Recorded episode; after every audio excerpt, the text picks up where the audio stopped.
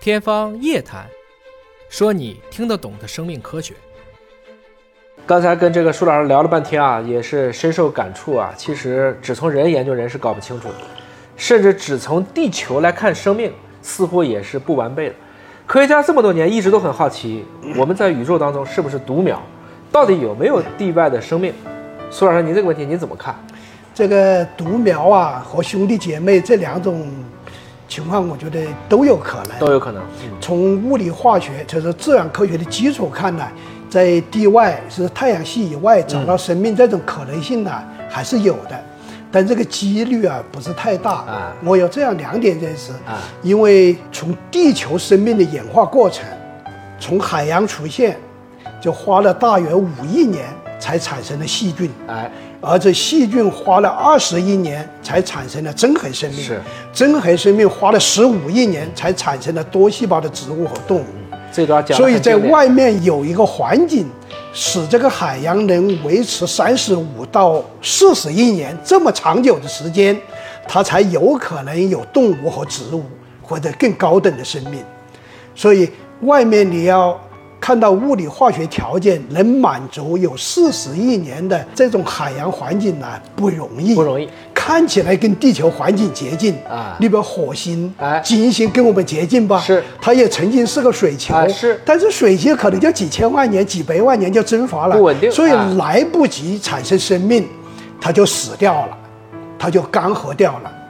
所以连现在月亮上的一些矿物、火星上的矿物很少，我们地球的矿物很多，啊很多啊就是因为我们有水，对产生了很多水活的矿物。是是当然，更重要的产生了由水导致的低等生命到高等生命，所以在宇宙外面看到有跟地球相似的环境，就不一定等同于就说一定有有高等生命，低等生命的可能性大一点。明白。哎，低等生命按地球的这个时经验间呢需要的短一点啊。三亿年、五亿年也，可能有就的有时候了就几千年都有了。啊说海底有什么黑岩头冒出来，啊是是是那个化学进化的很快，是也保存了，是啊然后埋在冰封里面都可能。是但是要变成高等高的等生生命呢命，就需要时间的。所以这是我的一个初步想法。这让一个地质学家和一个古生物学家来讲，这个就问题就非常的清晰。苏老师给出一个开放性的问题，我们希望，也许我们不是独苗，反过来讲，我们更应该珍惜。万一我们是独苗，嗯我们每个人就享受这百十来年，啊我们要对得起对这种偶然和对巧合。对，是要珍惜，要